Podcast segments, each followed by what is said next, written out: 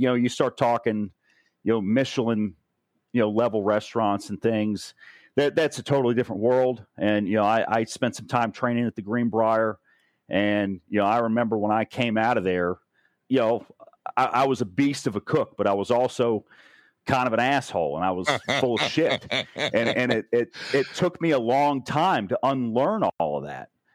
And there's those parts of the industry that it's always going to be kind of reserved for the few and the proud. Mm-hmm. You know, that's never going to be meant for everybody, but there's the rest of us. We don't live like that. We don't need to live like that. And the idea of, you know, weeding people out being a good thing, I mean, that was just absurd to me, you know, to read that. Like I was just astonished at how obtuse that comment was, because, you know, this industry, as I put it in the article, we're already ruthlessly efficient at weeding people out. Mm-hmm. We're not very good at attracting and retaining people. I mean, this industry has the highest burnout rate of anything. Yeah. You know, we don't need more of pushing people away. I mean, we already do too much of that. That's the problem. You know, and as I said, the problem can't be the solution. So that's one of the biggest things that just has to change, you know, is how do we make this more approachable and make it a viable career path, you know, for people that, again, you know, they like to cook, they want to take it seriously, they want to do a good job, but, you know, they don't necessarily want to be in charge. You know, they have a skill set, they want to be paid fairly for it, and, you know, they want to be able to live a decent life, which, you know, I don't see anything wrong with any of that. Right. And that's what we have to figure out how we can offer. That's our guest, Chef Jeremy Leinen from the Dunwoody Country Club in Atlanta, Georgia. And on this episode, he discusses how the pandemic affected his business. He talks about how the industry is facing a crisis with a lack of skilled workers. And after the break, we'll discuss ways in which we can flip the script and focus on the importance of quality of life for the employees in the food service industry. Stay tuned. This is Chef Life Radio, serving chefs just like you who want to enjoy their careers without sacrificing their lives. I'm your host, Adam Lamb, and over my 30-year career as a chef and hospitality professional, I've coached and mentored thousands of culinarians who've led lives of contribution, community, and authentic leadership. Let me be your guide on this journey together, looking for solutions and perspectives to some of the biggest issues impacting the hospitality industry, our lives, and our careers today. We Chef! And now, back to the show. Chef, thank you so much for joining us today at Chef Life Radio. Tell me, man, how's business? It's a little weird these days. You know, obviously it's been picking up here lately. You know, everybody thinks the pandemic is over, but obviously, you know, it's not, and it's a completely different set of challenges, you know, for us in the industry trying to come back right now when, you know, everybody's been kind of stuck at home and waiting to get vaccinated, and now, you know, they have, and everybody wants to come back and think everything's back to normal, but we're not quite there yet. So why don't you give our listeners kind of an overview of how COVID actually affected your business? So I think it was right around St. Patrick's Day when everything hit the fan, you know, a little over a year ago. We got in, I think it was on Tuesday, and we're told that we're, you know, shutting down, you know, so we spent a couple hours to just clean up a little bit.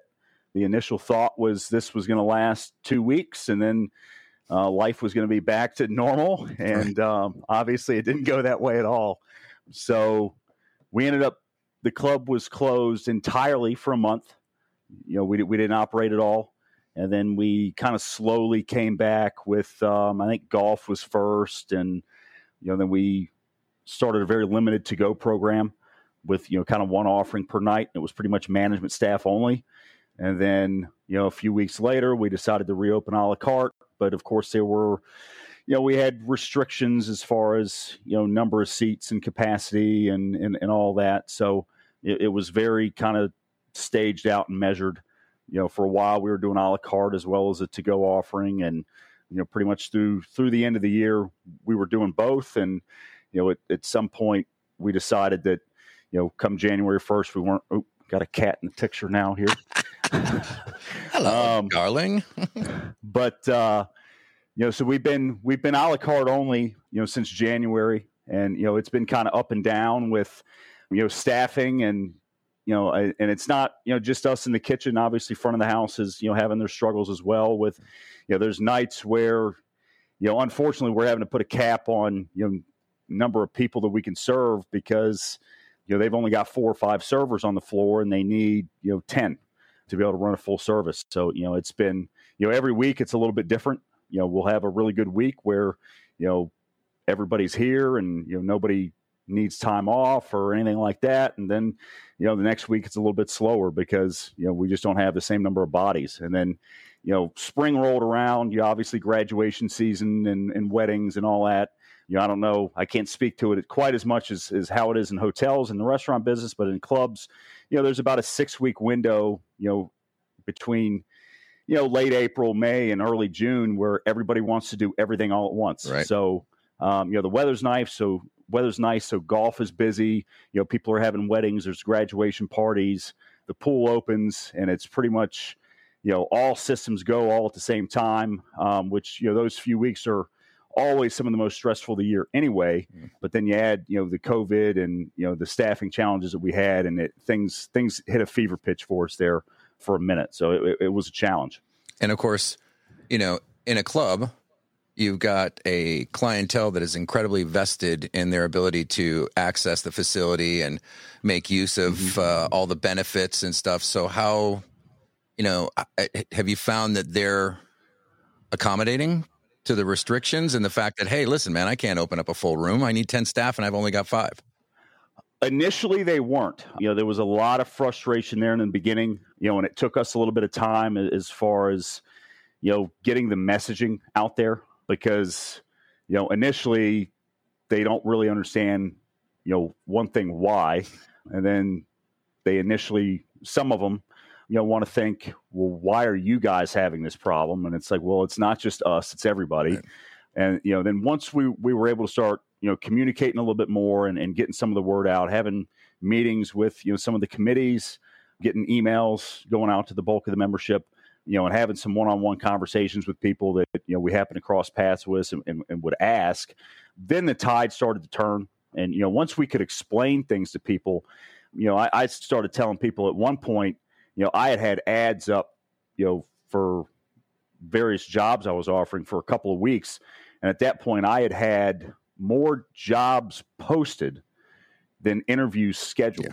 For one, I couldn't get people to respond to the ads. And even if they did, they wouldn't show up for interviews. I mean, I think one week I had 8 interviews scheduled and one of them showed up, you know, and you just start telling them some of these stories. And then it's like, okay, you know, it's like, yeah, you guys are trying. And well, of course we are. But that just took a little bit of time and, you know, stopping and having those conversations. And what percentage of your staff do you think you ended up losing over the course of COVID? You know, to be honest with you, fortunately for me, I didn't really lose too many, you know, with the shutdown. I mean, that was one thing that I was really proud of with the club was the way they really stepped up and took care of the staff that they had. You know, when we shut down for a month, the club paid everybody their full wages that they would normally make. So the club kept everybody whole through that time. And then once, you know, the government got everything together with what they were going to do with, you know, the different bills and this and that. At that point, the club furloughed people, knowing that they were going to be taken care of with the unemployment, but the club continued to pay their health insurance for them so that they wouldn't lose that. That's pretty righteous. So, the club did a great job in terms of taking care of the staff that we had. So, I mean, I think all told, I only lost maybe 3 people. You know, when we started bringing people back, there were, you know, obviously with there being no banquets, that was really the only area that really hit me. So there were a couple people that I just wasn't able to bring back due to not having banquets.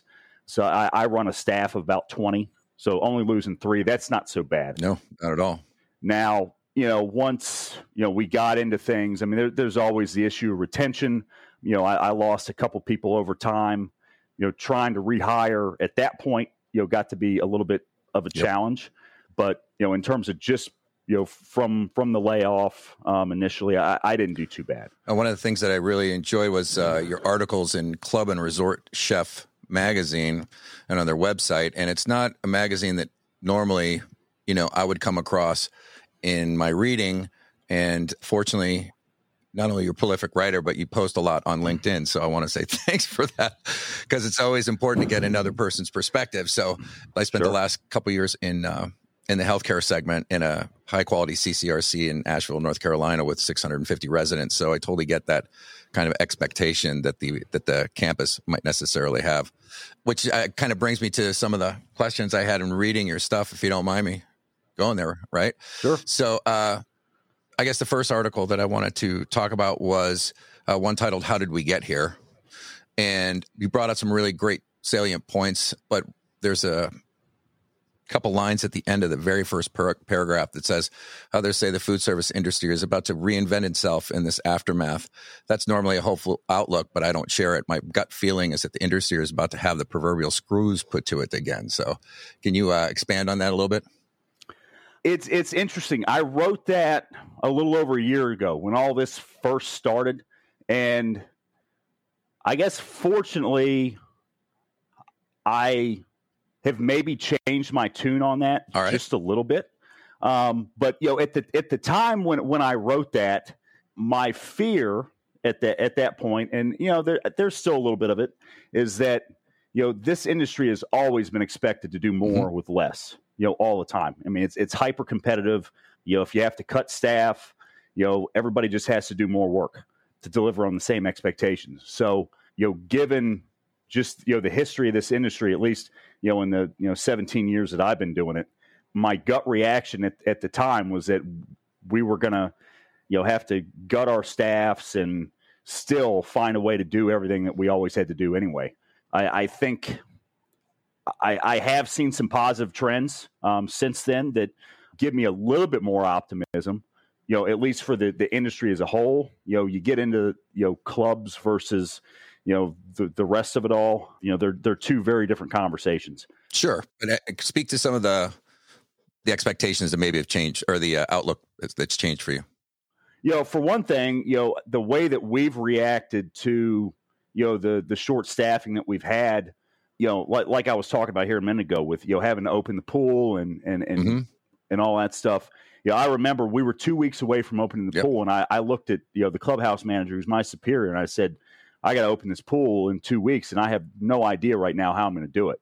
Because at that point, the only person that I had to be able to staff my pool cafe was, you know, one of my lunch cooks, who I could afford to lose. But, you know, the pool's a 6-day-a-week operation, and that was the only person that I had. So, you know, fortunately, I had a very brief exchange. I can't even remember how it came up, but on LinkedIn with, you know, certified master chef Gerald Ford, and he made a suggestion about, you know, just put a plan in writing, give it to your superiors, and, you know, to let them know, you know, what the problems are, what potential solutions you have, and what you're doing about it. And so I did just that, and I didn't expect them to necessarily let me do any of what I suggested, and they said yes to all of it. So instead of, you know, the pool being open 6 days a week, we're only open 5. Instead of being open for service 8 to 9 hours, we're only open for 6. So, you know, in the interim, I have been able to staff it with just one person. So, like, that was huge, you know. And previously, you know, and it's, you know, not a complaint against my club. I think it's just the nature of being a chef is, you know, I could have talked about, you know, the problems or the challenges all day, and it's like, make it happen. You know, that's what you're here for, is to figure it out. Sure. So seeing, you know, some of these compromises happen, and the willingness to respond and, you know, kind of change with, you know, what we're dealing with, that has made me kind of change my tune about things, you know, pretty significantly.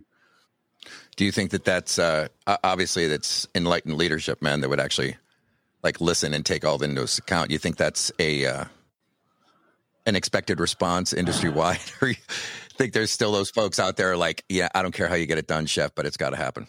I mean, there's always going to be that. You know, I've worked. I mean, this is the third club that I've been in, so I've worked under 4 different GMs at this point, and you know, they're all different, and you know, I've seen different mentalities.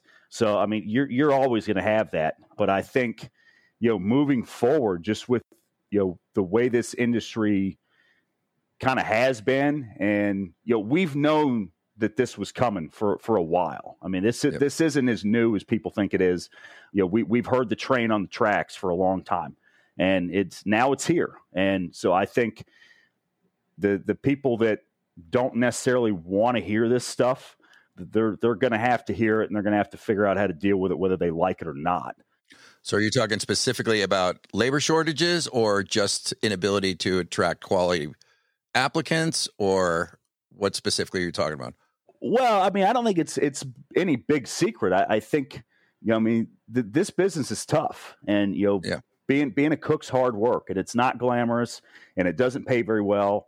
And, you know, I've known far too many people that are skilled workers. You know, I'm not talking about, you know, some high school kids that fold T-shirts at a department store on the weekends to have a little spending money. I mean, these are skilled professionals that are having to work two jobs just to not live in poverty.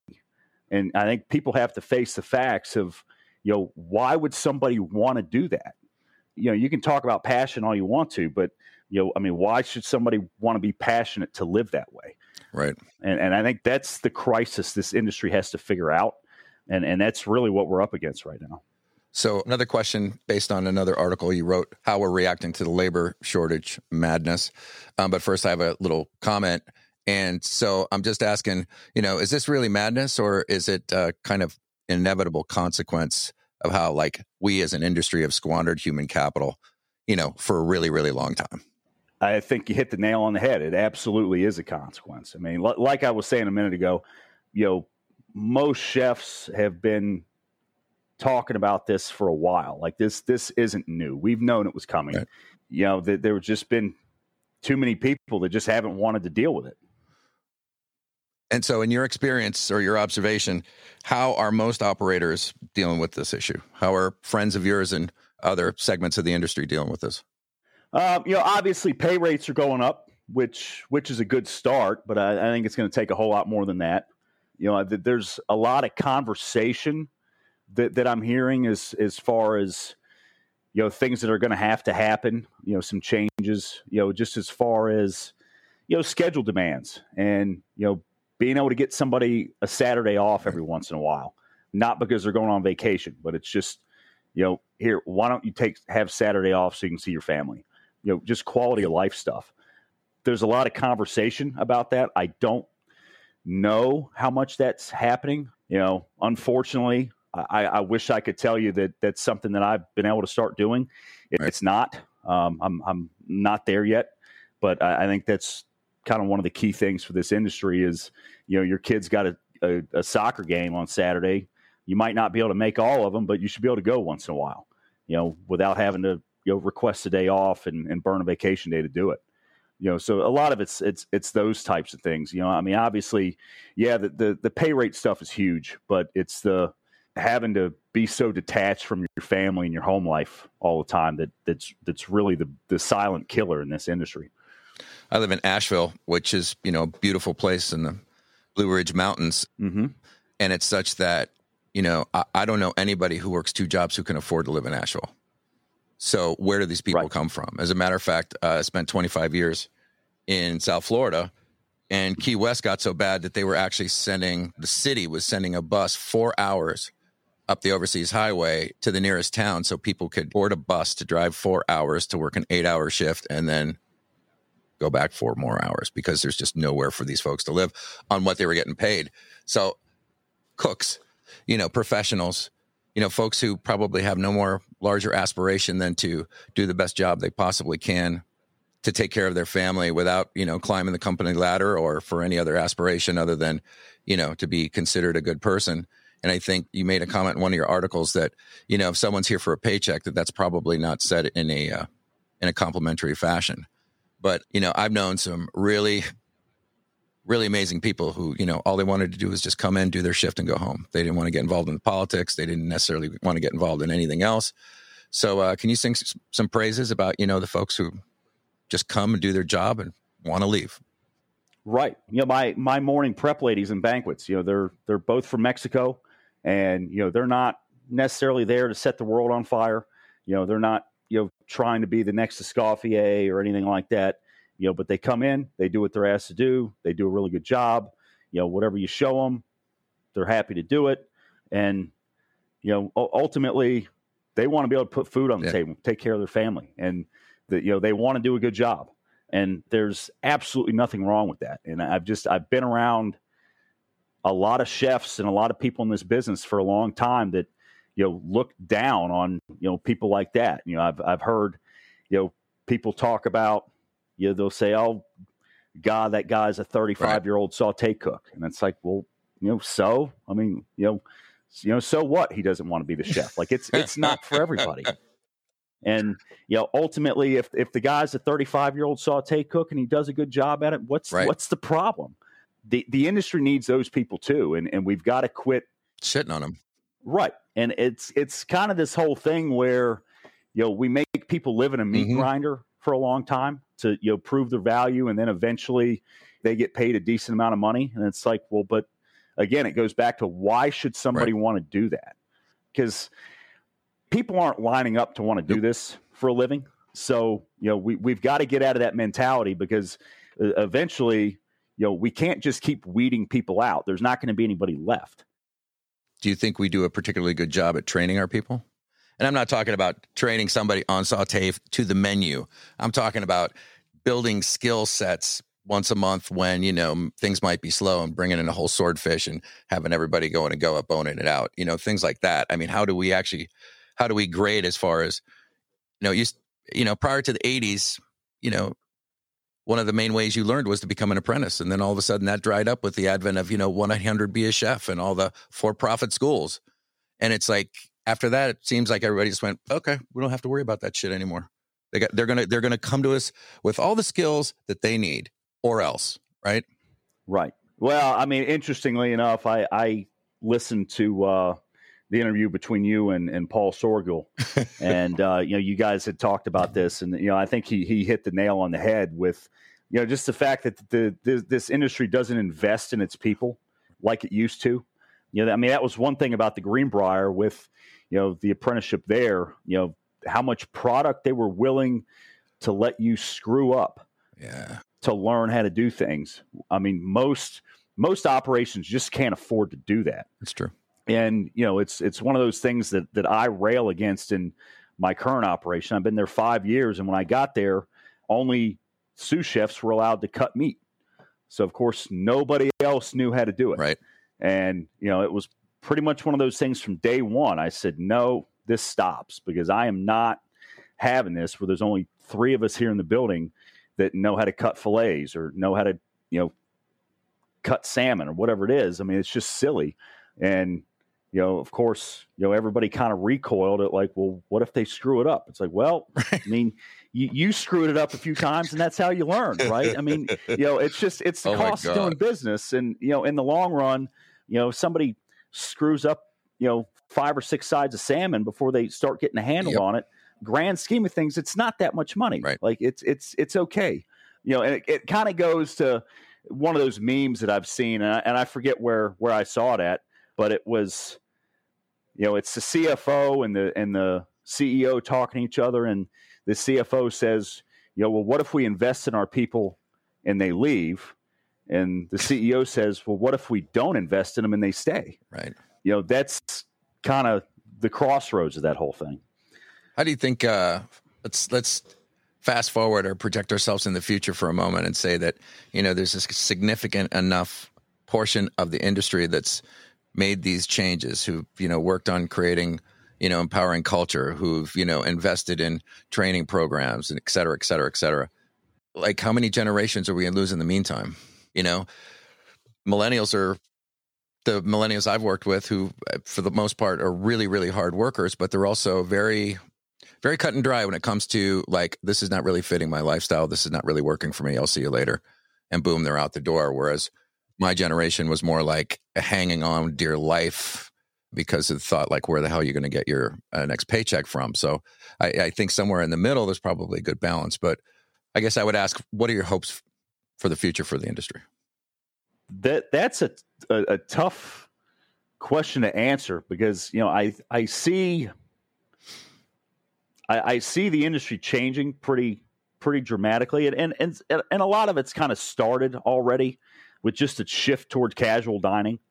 which, you know, on one hand, you know, it's interesting seeing what people are doing with quick service restaurant concepts and, you know, how you can take good food and make it quick and easy and it's fast and people can be in and out in 15 minutes. Yeah. You know, dining doesn't have to be a 90-minute affair anymore, which, you know, again, that it's interesting, you know, some of the, you know, possibilities that are there, but it you know, at the same time, you know, coming up, you know, the way I have, and I'm sure the way you did, you know, there's a certain amount of romanticism in me that, you know, really appreciates, you know, the theater of fine dining and, you know, what all goes into it. You know, you watch a classical hotline in action. It's almost like a ballet. Like, I mean, there's something about it. I'm hoping that doesn't have to go away, but it as dining gets more and more casual, I'm wondering if all that stuff is going to get to be more and more of a niche offering. You know, obviously with the pandemic, you know, we had to limit human interaction and we got taught to, you know, you go to a restaurant and you'd scan a QR code and you'd order from your phone. So, I mean, I don't know how that's going to carry over into the next few years. I mean, is that something that's going to stick around just for the sake of efficiency, or are people going to push back against that and say, you know, no, you know, I go out to eat because I want the service and I want the interaction. You know, I don't know, right. But I think the good thing is that at least hopefully there's a lot of this stuff that, you know, has put the industry in the position that it's been in, where it's gotten so hyper competitive with, you know, everybody trying to undercut each other.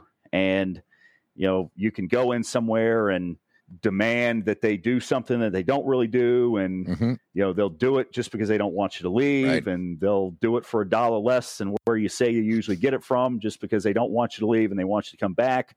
That has not done the industry any favors. I mean, we consistently devalue our own product and our own skill set.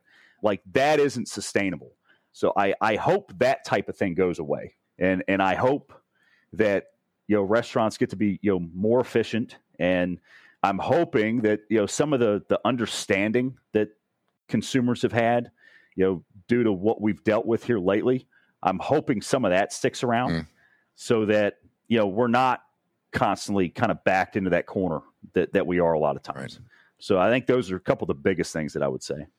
So you wrote an article called Take Charge of Your Career, which I thought was really interesting. You've got like 6 lessons, but it almost seems like they're principles for anybody who wants to have a more fulfilling career. And one really spoke to me, and I was curious to know if you would expand on this idea of servant leadership. You know, I think for the culinary world, that's something that's a little different than what most people are used to. You know, there's all the memes about, you know, the screaming chef and all that kind of stuff. So how do you embody servant leadership at your organization?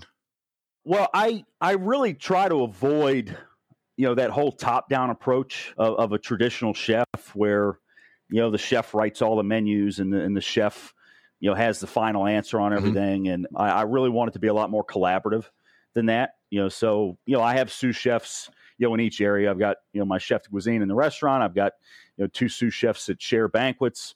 And I really try to work with them on, you know, what we're doing in those areas. And I want their input, and I want them thinking about, you know, ideas that they have, ways that we can do things better. I don't want to just be giving them directives all the time.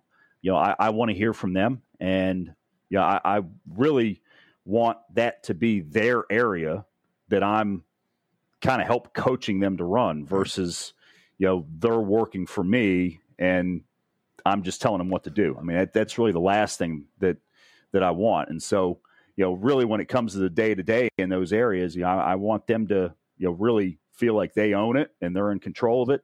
And, you know, if there's something that I can do to step in and help them, you know, could be to dice an onion. It could be to clean some fish. Right. I mean, you know, whatever it is, I'm happy to step in and help them to do it and make sure that they're successful, because, you know, at the end of the day, when you're in a leadership position, your success is going to be defined by the success of your subordinates. So, you know, I'm there to make sure that they're successful and that they look good, because, you know, if that happens, I'm going to look fine versus, you know, rather than, you know, me standing on top of them and micromanaging and giving directives on every little thing, especially if it's somebody that wants my job eventually, that's not really a good way for them to ever learn how to do it. Right. And so you're coaching them. Are you coaching them in what it looks like for servant leadership so that they're actually going into their areas and maybe being collaborative with the hourly associates that are in those areas? Yeah. You know, that's one of those things where, you know, there's always a certain amount of autonomy with each person that is learned or earned rather. You know, obviously, you know, if we're cooking a piece of fish or whatever it may be, obviously, you know, this is a result that we need to have. But as far as the process and how we get there, you know, let's work together on what the best way is to do that. Because, you know, I could tell you how I would do it, but, you know, if you're the guy that's got to work that station every day, I need you confident in how you're going to do it. So if there's a way that we can, you know, compromise and work together on how we get there, you know, I get the end result that I need to have, and you're confident and comfortable with how you're doing it. We all win with that. So that's awesome, man. It's how I try to go about it. And so if you were going to give one or two tips, maybe that you've learned through COVID, to anyone listening on how to build a better brigade, how to build, manage, what were those two things that has most served you? Probably one of the biggest things is, you know, just being patient. You know, this whole thing's been a process. You know, there's been days that haven't necessarily gone the way we want them to. So you have to just kind of keep things in perspective and not get too worked up over, you know, one day not necessarily, you know, going exactly according to plan. Tomorrow's a new day. We get to start over. You know, don't get too high or too low on stuff. And, you know, one thing that, you know, I always keep in the back of my head is just the concept of nonlinear progression. You know, things don't always move up and to the right in a straight line. You know, today, like I said, today may not go the way we want, but we can get back to work tomorrow. We can get this going the way we need it to. So just be patient, you know, and let things play out. You know, give it some time. And then, you know, the other thing is don't get too worked up on the small stuff. You know, if we miss one little thing, hey, we missed one little thing. That's it. Let's just keep moving forward. I mean, in a nutshell, those are kind of the two biggest things that have kind of helped me maintain sanity, you know, through it all. That's awesome, Chef. That's great wisdom. And especially in a commercial food service environment, things we, at least in my experience, forget pretty quickly. So appreciate you putting that out there. And if you got some time, man, I'd like to invite you out to the back dock. And for those listeners of the podcast, we make sure that we get a little snippet, about 15 minutes of conversation that really kind of goes to the heart of who people are. Thanks for being here, Chef. We really appreciate everything you brought. And, you know, keep writing because you got a lot of wisdom and there's a lot of people who could benefit from that. So thank you. I appreciate it. That's it for this episode of Chef Life Radio.